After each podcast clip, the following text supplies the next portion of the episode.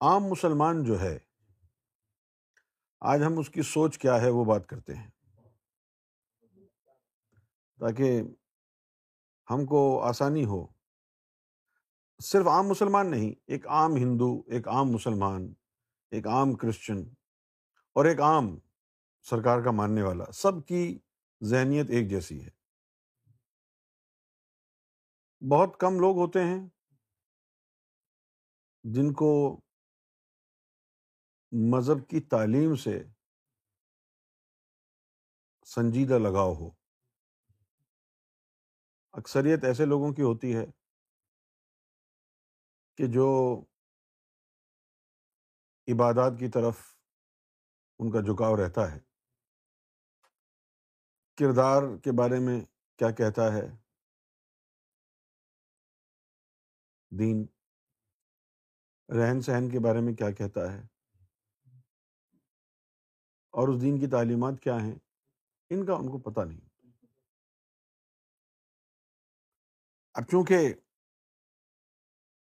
ان کا سارا کا سارا جو جھکاؤ ہے، وہ عبادات کی طرف ہوتا ہے۔ لہذا جو بھی عبادت کرتا ہوا ان کو نظر آئے، وہ اس کو اچھا مسلمان سمجھتے ہیں۔ جو بھی اسلام کے نام پر جہاد کرنے کا دعویٰ کرتا ہے، اس کو ہیرو سمجھتے ہیں۔ لیکن یہ جاننے کی کوشش نہیں کرتے کہ اسلام میں جہاد کا مقام کیا ہے؟ کیا اسلام جہاد کی اجازت دیتا بھی ہے یا نہیں؟ مجھے یاد ہے کہ جب گیارہ ستمبر کا واقعہ ہوا اور نیو یارک میں ٹوئن ٹاور گرائے اور پھر طالبان کی طرف سے اور اسامہ بن لادن کی طرف سے یہ آیا کہ بھائی کافروں کو مارو، جہاد کرو۔ تو اس کے جواب میں سرکار نے ایک کھلا خط لکھا۔ اور اس کے اندر دو تین جملے جو لکھے، وہ ایسے تھے کہ جن سے واضح طور پر ثابت ہوتا ہے کہ جہاد کا حکم قرآن سے نہیں لینا، حدیث سے نہیں لینا، جہاد کا حکم اللہ سے لینا ہے۔ اگر اللہ نے حکم دیا ہے جہاد کرنے کو، تو جہاد جائز ہوگا۔ اور اللہ کی طرف سے حکم نہیں ہے، تو پھر آپ جہاد نہ کریں، کیونکہ قرآن میں پرانی باتیں لکھی ہیں۔ تو سرکار نے فرمایا کہ اسامہ بن لادن جو ہے، یہ لوگوں کو جہاد کا حکم دے رہا ہے جبکہ دین میں اس کی کوئی حیثیت نہیں ہے۔ نہ تو یہ خلیفہ وقت ہے اور نہ ہی یہ کوئی ولی اللہ ہے کہ جو ہم یہ جان لیں کہ اللہ کی طرف سے اس کو حکم ہوا ہے، لہٰذا یہ جہاد کا حکم دے رہا ہے۔ اگر اللہ کی طرف سے حکم ہو تو پھر آپ پر فرض ہے۔ اور اگر اللہ کی طرف سے حکم نہ ہو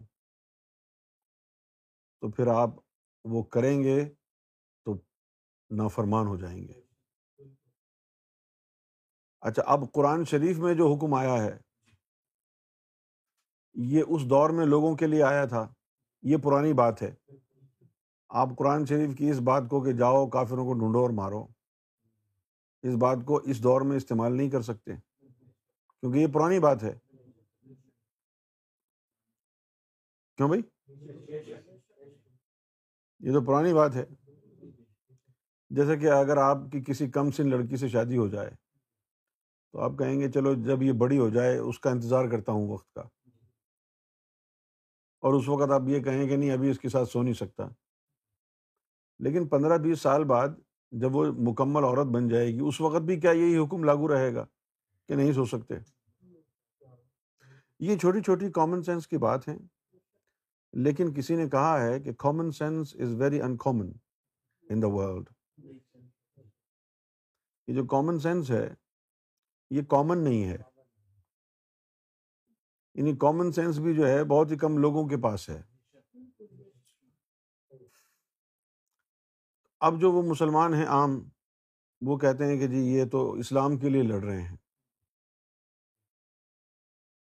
اسلام کے لیے لڑ رہے ہیں، ان کے جھنڈے پہ بھی کلمہ لکھا ہوا ہے۔ ان کو ہیرو سمجھتے ہیں۔ یہ وہ لوگ ہیں جن کو دین کا کچھ پتہ نہیں ہے۔ کورے جاہل لوگ ہیں۔ اب چونکہ آپ کو دین کا نہیں پتہ، سطحی طور پر آپ نے ان کی داڑیاں دیکھی ہیں، ان کی نمازیں دیکھی ہیں، ان کے جھنڈے دیکھ لیے ہیں اور ان کے نعرے دیکھ لیے ہیں، ان کے دعوے دیکھ لیے ہیں۔ اور آپ سمجھ رہے ہیں کہ یہ اسلام کے ہیرو ہیں آپ جو ہے مغالطہ کھا گئے ہیں۔ ایسا نہیں ہے۔ جب سرکار گور شاہی کی بارگاہ سے مجھے یہ پتہ چلا کہ جب جس کے پاس ذکر قلب نہ ہو اس کی نماز کی قبولیت کا کوئی پتہ نہیں۔ اور پھر وہ حدیث لا صلاح اللہ بحضور القلب۔ تو میں بہت دنوں تک یہی سوچتا رہا کہ یہ اتنے سارے مسلمان جو ہیں، صبح کی نیند چھوڑ کے، صبح صبح اٹھ کے نماز پڑھنے جاتے ہیں۔ پھر ظہر کی پڑھتے ہیں، عصر کی، مغرب کی، عشاء کی۔ تو کیا یہ سب ضائع جا رہا ہے؟ قبول ہی نہیں ہو رہی۔ یعنی بڑا شوق ہوا۔ ہم کو تو پتہ ہی نہیں تھا۔ ہم کو تو صرف اتنا پتا تھا کہ بھائی اللہ قبول کرنے والا ہے، ہم نے پڑھ تو لی ہے۔ اب اللہ قبول بھی کر ہی لے گا۔ لیکن ہمیں یہ نہیں پتا تھا کہ اس قبولیت کا راز بھی اللہ نے دیا ہے۔ کیوں جی؟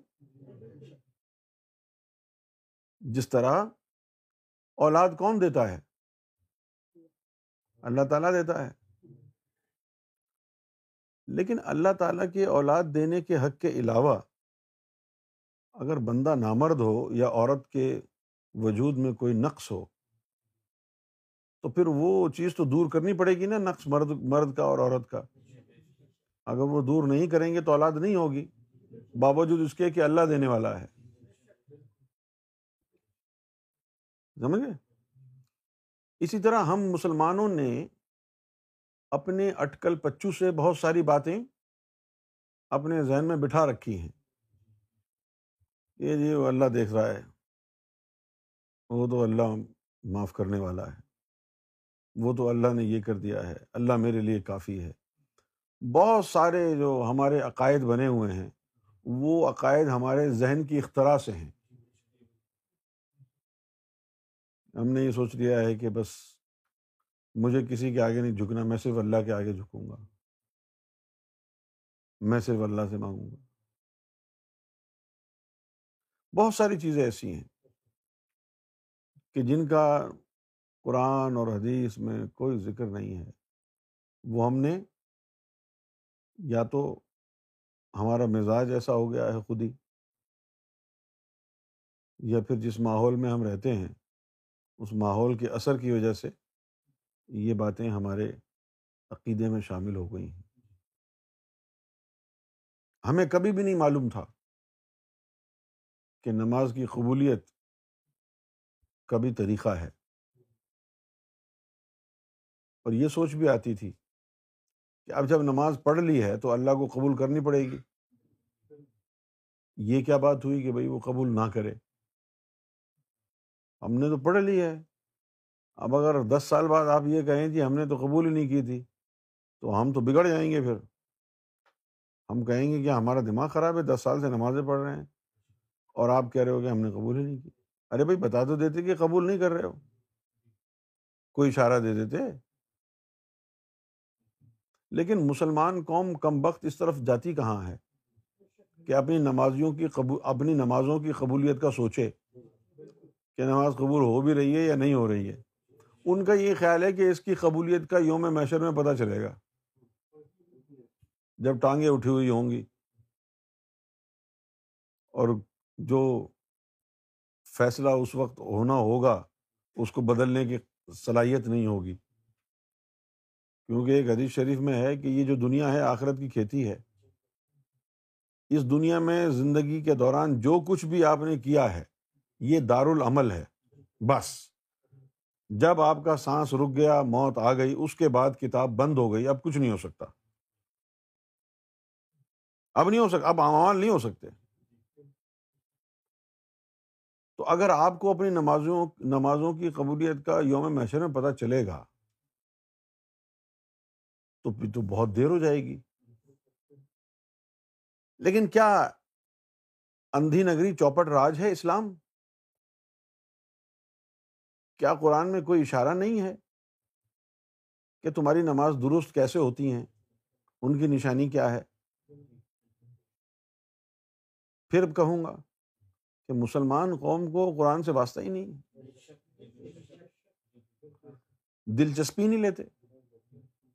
اور پڑھ بھی لیتے ہیں تو ایسے پڑھتے ہیں کہ جیسے زبان سے ہی پڑھ رہے ہیں۔ نہ ان کو اس بات کا شوق ہے کہ کیا مطلب ہے اس کا۔ نہ اس کا ادراک اور شعور اور فہم ہے۔ بڑی بے دلی سے پڑھ رہے ہیں۔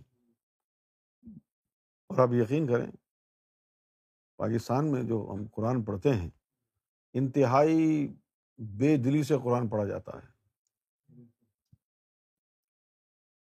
اور پھر جب پوچھتے تھے مولویوں سے کہ بھائی ہمارا دل کیوں نہیں لگتا مسجد میں؟ تو وہ کہتے تھے کہ بھائی یہ جو ہے منافق کی نشانی ہے۔ حدیث شریف میں لکھا ہے کہ منافق کا دل جو ہے وہ مسجد میں نہیں لگتا، اور مومن کا دل مسجد میں ہی اٹکا ہوتا ہے۔ اور مومن کی شان یہ ہے کہ وہ زیادہ سے زیادہ وقت مسجد میں گزارتا ہے۔ اب اس حساب سے تو مولانا صاحب مومن ثابت ہوتے ہیں۔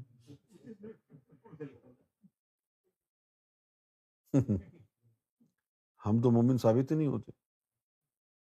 لہذا ہم یہی سمجھتے تھے۔ کہ بھائی وہ ہم منافق۔ لیکن وجہ یہ نہیں تھی۔ وجہ یہ نہیں تھی۔ مسجد میں کوئی ایسی چیز نہیں تھی جو ہمیں روکے۔ مسجد میں پہلے تو ہمارا یہی خیال تھا کہ ہم منافق ہیں۔ کیونکہ ہم فلم دیکھتے ہیں، اس میں بڑا مزہ آتا ہے۔ تو وہ شاید شیطان کی وجہ سے آتا ہے کہ شیطان نے اس میں مزہ ڈالا ہے۔ اور مسجد میں مزہ اس لیے نہیں آتا کہ شیطان چاہتا نہیں کہ ہم مسجد جائیں۔ ٹھیک ہے۔ لیکن ایک دن سرکار گور شاہی کی بارگاہ میں حاضری ہو گئی۔ اور وہاں ایسا دل لگ گیا کہ وہاں سے جانے کو جی نہ چاہے۔ اب یہ ایک نیا ایکسپیرئنس تھا۔ ڈسکو میں بھی اتنا مزہ نہیں آیا۔ کرکٹ میں بھی اتنا مزہ نہیں آیا۔ امیتابھ کی فلمیں دیکھتے تھے، اس میں بھی اتنا مزہ نہیں آیا۔ سمجھے؟ جتنا مزہ جو ہے، وہ سرکار گور شاہی کا دیدار کرنے میں آیا۔ اور یہ بھی نہیں تھا کہ کوئی بہت پرانے عاشق ہوں۔ پہلے دن گئے ہیں اور دل اٹک گیا۔ یہ کیا تھا؟ یہ دل کی غذا مل گئی نا؟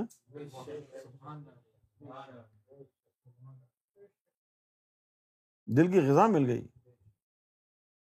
اسلام کو بیان کرنے والا میں سمجھتا ہوں کہ گزشتہ چار سو سالوں میں کوئی آیا نہیں۔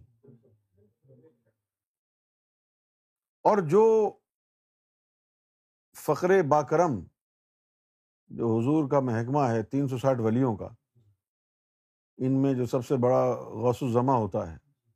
یہ لوگ ایسے گزرے کہ جو خود دین کی تعلیم سے محروم تھے۔ یہ وہ کامل شریعت تھے کہ جنہوں نے ایسا رویہ اپنایا جو کامل طریقت کے لیے روا ہوتا ہے۔ جس نے چند لوگوں کو اپنے پاس رکھنا ہو۔ اور جن کے نصیب میں باطنی علم نہ ہو، ان کو بگانا مقصود ہو۔ لیکن یہاں تو کامل شریعت بھی جو آئے، جیسے یہ میاں اساق تھے، کوہاٹ والے، یہ لوگوں کو ماں اور بہن کی گالیاں دیتے تھے۔ کامل شریعت کو تو پوری دنیا میں اپنا روب اور دبدبہ رکھنا ہے، تاکہ پوری دنیا کے مسلمان اس سے مروب ہوں اور اس اس کو تسلیم کریں۔ لیکن اگر آپ کامل شریعت بھی گالیاں دے گا اور لکڑیاں مارے گا، لوگوں سے ہاتھ نہیں ملائے گا اس چھچورے پن کا مظاہرہ کرے گا تو پھر چند لوگوں تک جو مریدین ہیں ان تک ہی محدود رہ جائے گا نا؟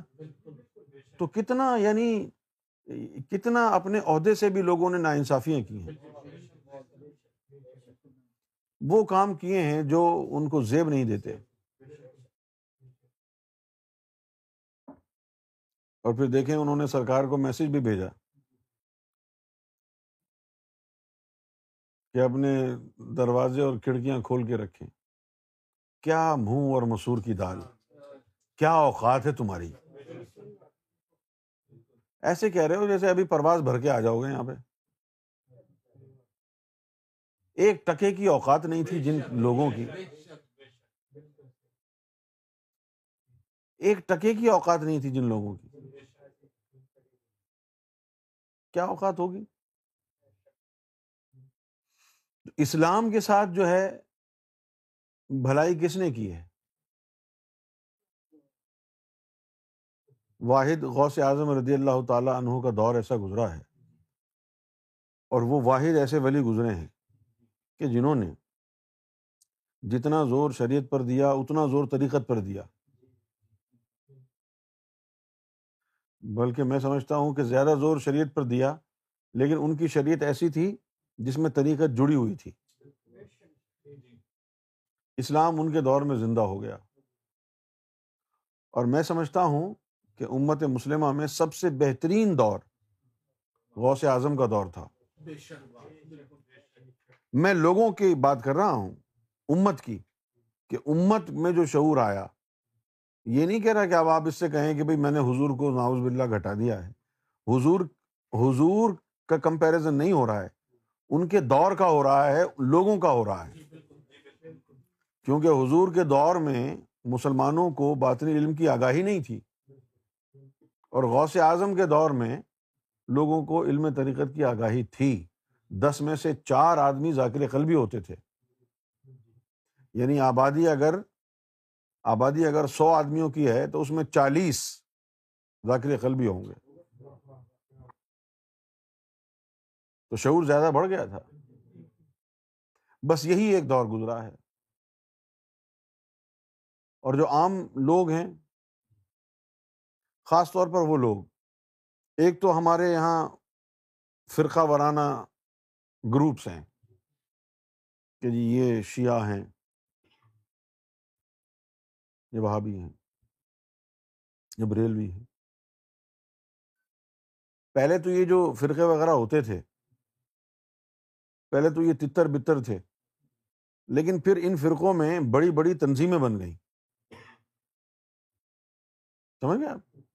تنظیم بن جیسے اب یہ وہابی ہیں پاکستان میں،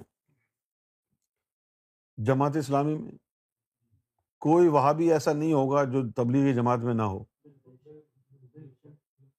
کوئی وہاں بھی ایسا نہیں ہوگا جو تبلیغی جماعت میں نہ ہو۔ اچھا اب اگر بریلویوں کی طرف آ جائیں۔ تو وہاں پر طبقات ہیں۔ جو بالکل ہی ٹھیلا لگانے والے ہیں نا۔ مچھلی بیچنے والے بھوسی ٹکڑے کا کام کرنے والے۔ بھوسی ٹکڑے سمجھتے ہیں؟ جی، جی۔ وہ جو ٹھیلا لگاتے ہیں بھوسی ٹکڑے یعنی باسی روٹیاں ہو جاتی ہیں تو وہ بیچ دیتے ہیں۔ یا اخبار کی ردی ہوتی ہے تو وہ دے دیتے ہیں۔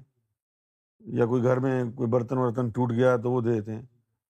تو یہ بھوسی ٹکڑا، ردیاں اور ٹوٹے پھوٹے برتن، یہ اٹھانے والے ہوتے ہیں، ان کو دیتے ہیں کہ دو چار روپے دے دیتے ہیں۔ تو اس طرح کا جو کام کرتے ہیں، یا برف کی سلیاں بیچنے والے، یا جمن میاں کی طرح جو ہے مچھلی کے کباب بنانے والے ڈاک خانے پہ۔ گاجر کا حلوہ لگاتے ہیں نا ٹھیلے پہ۔ اس طرح کا جو طبقہ تھا بریلویوں میں، وہ سارا دعوت اسلامی میں چلا گیا۔ اور تھوڑے سے بزنس مین ٹائپ لوگ اور اسٹوڈنٹس ان لوگوں کو پکڑ لیا طاہر القادری نے۔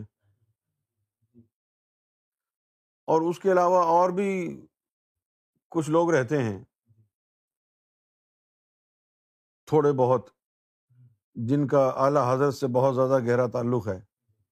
کسی نہ کسی لحاظ سے۔ وہ چلے گئے بھائی کاغذی بازار کی مسجد والوں کے پاس، شاہ تراب الحق کے پاس۔ تو اب یہ فرقے مختلف تنظیموں میں جو ہے چلے گئے ہیں۔ اور پھر ان فرقوں میں، جو ان فرقوں میں پہلے ان کے عقائد تھے، وہ مختلف تھے۔ جب یہ مختلف تنظیموں میں گئے، تو پھر اس تنظیم نے اپنا منصور وغیرہ بنا کے ان کے عقائد کو مزید تشدد آمیز کر دیا۔ مزید۔ عام آدمی یہ تو فرقے فرقے وارانہ گروپس ہو گئے جو مختلف تنظیموں میں ہیں۔ ایک مسلمان کا طبقہ ایسا ہے جس کو ہم کہیں گے عام مسلمان۔ وہ کیا ہے؟ وہ لوگ وہ ہیں کہ اگر پاکستان میں ہیں تو پڑھنے لکھنے کے بعد جاب پہ لگ گئے بزنس میں لگ گئے۔ سمجھے؟ اور ان کو بس بنیادی معلومات ہے کہ جو بھائی نماز پڑھنی چاہیے، روزہ رکھنا چاہیے، عید آ رہی ہے، کپڑے بنا لو، زکوٰۃ دے دو، قرآن شریف پڑھو، مسجد بن رہی ہے، چندہ دے دو۔ سمجھے؟ اچھا اب ان کے بعد چندے کے لیے وہاں بھی جاتا ہے، وہ اس کو بھی دے دیتے ہیں۔ سنی جاتا ہے، وہ اس کو بھی دے دیتے شیعہ جاتا ہے وہ اس کو بھی وہ کہتے ہیں یہ سب اللہ کا کام کرنے والے ہیں۔ اس کو کچھ پتہ ہی نہیں ہے کہ بھائی یہ فرقہ کیا ہے، وہ فرقہ کیا ہے۔ اور وہ بزی اتنا ہے بزنس میں اپنے کہ وہ کہتا ہے جی مجھے بتاؤ مت۔ سب ٹھیک ہے، سب سب اللہ کے ماننے والے ہیں۔ ایک نبی کا کلمہ پڑھتے ہیں، یہ اپنے پاس رکھو تم ساری چیزیں۔ اب چونکہ ان لوگوں کی جو معلومات ہے، انتہائی سپرفیشل ہے، سطحی ہے لہذا جو بھی نماز روزہ کر رہا ہو اس کو یہ لوگ کہتے ہیں کہ بھائی یہ صحیح آدمی ہے۔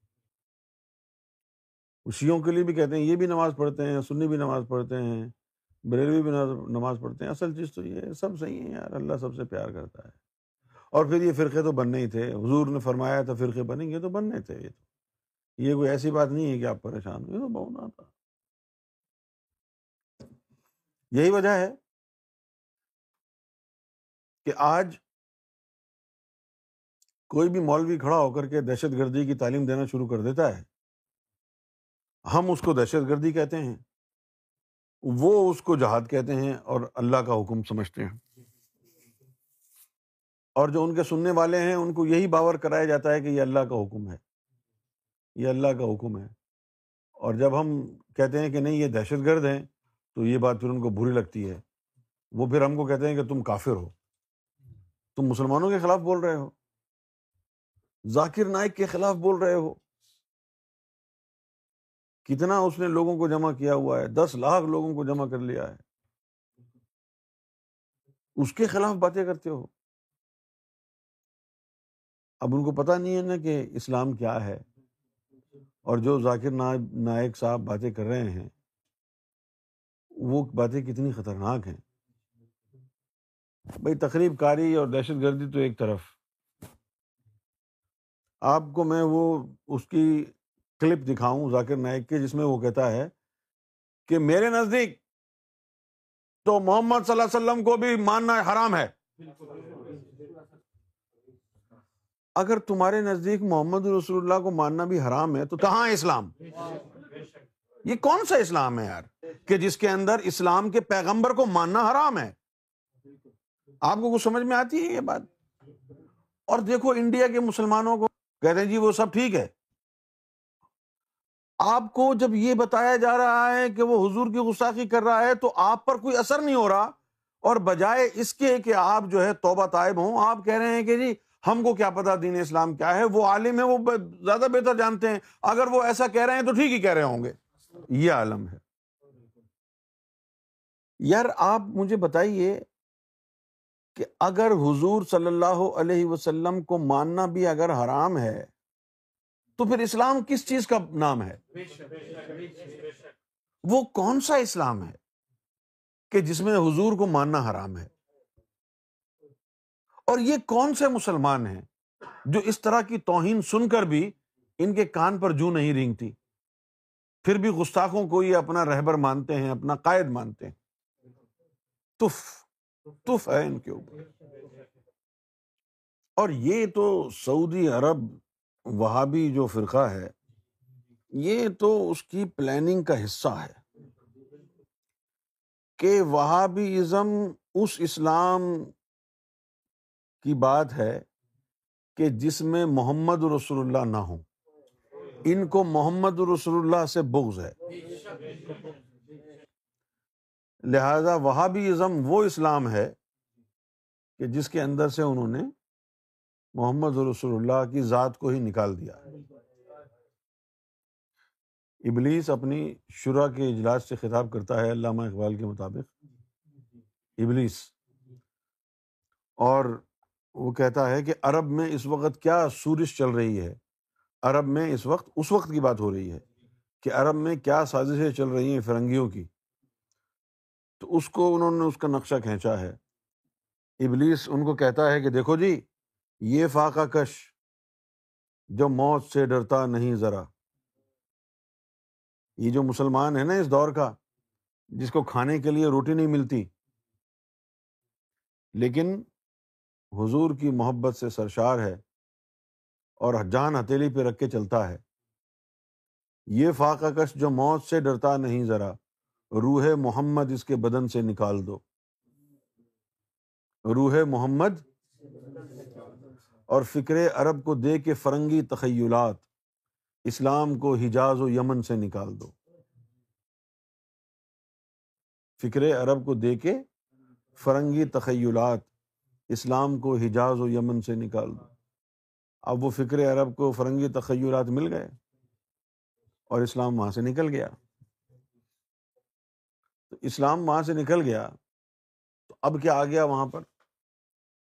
اب وہاں پر آ گیا وہابی ازم وہابی ازم میں اسلام کی کوئی بات جو ہے نہیں ہے۔ یہ ان کا اپنا بنایا ہوا ایک جھوٹا مذہب ہے۔ جس کا حقیقت سے کوئی تعلق نہیں ہے۔ بڑے زمانے سے ان کی کوشش چل رہی ہے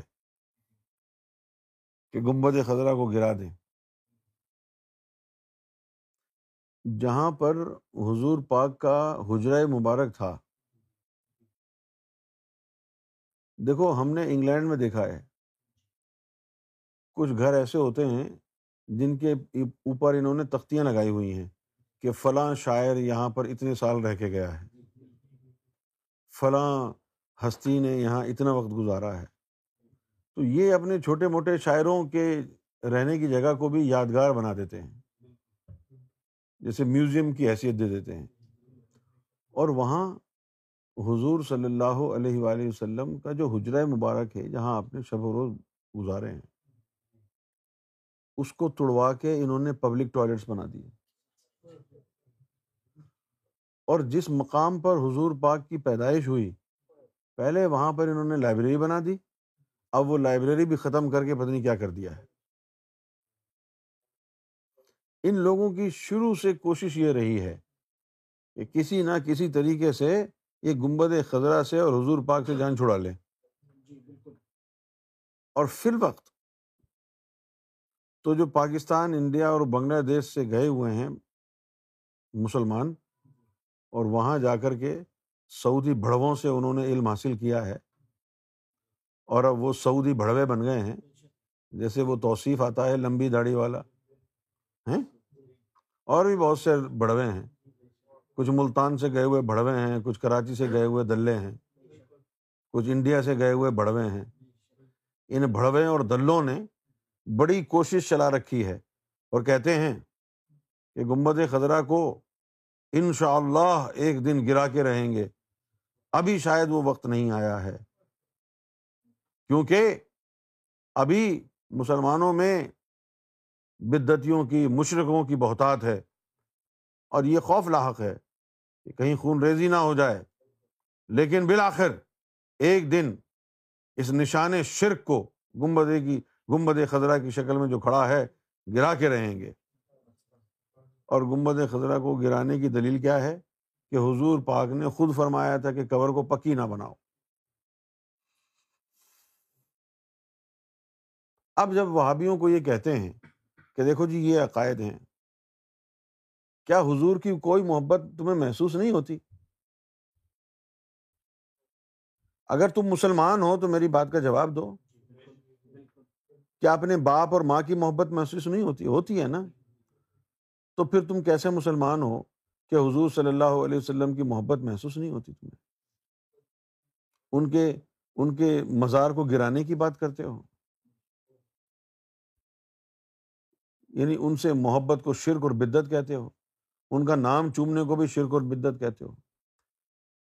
یہ جو ہم پاکستان کے اندر ولیوں کے جو ماننے والا گروہ ہے، جب حضور پاک کا نام آتا ہے، تو ہم اپنے ناخن کو جو ہمارے ہاتھوں کے انگوٹھے ہیں ان کے ناخن کو چومتے ہیں، حضور کا نام لے کے اور کہتے ہیں قرۃ العینی کا قرۃ العینی بکا یا رسول اللہ صلی اللہ علیہ وسلم۔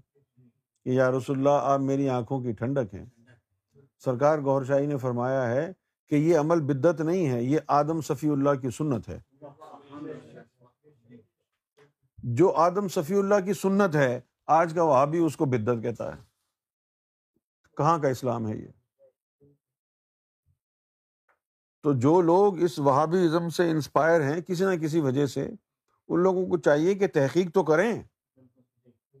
تمہارا وہابی ہونا زیادہ افضل ہے یا حضور کا امتی ہونا زیادہ بہتر ہے؟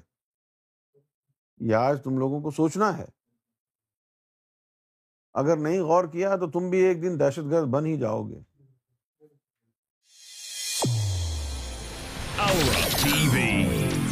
گائیڈنس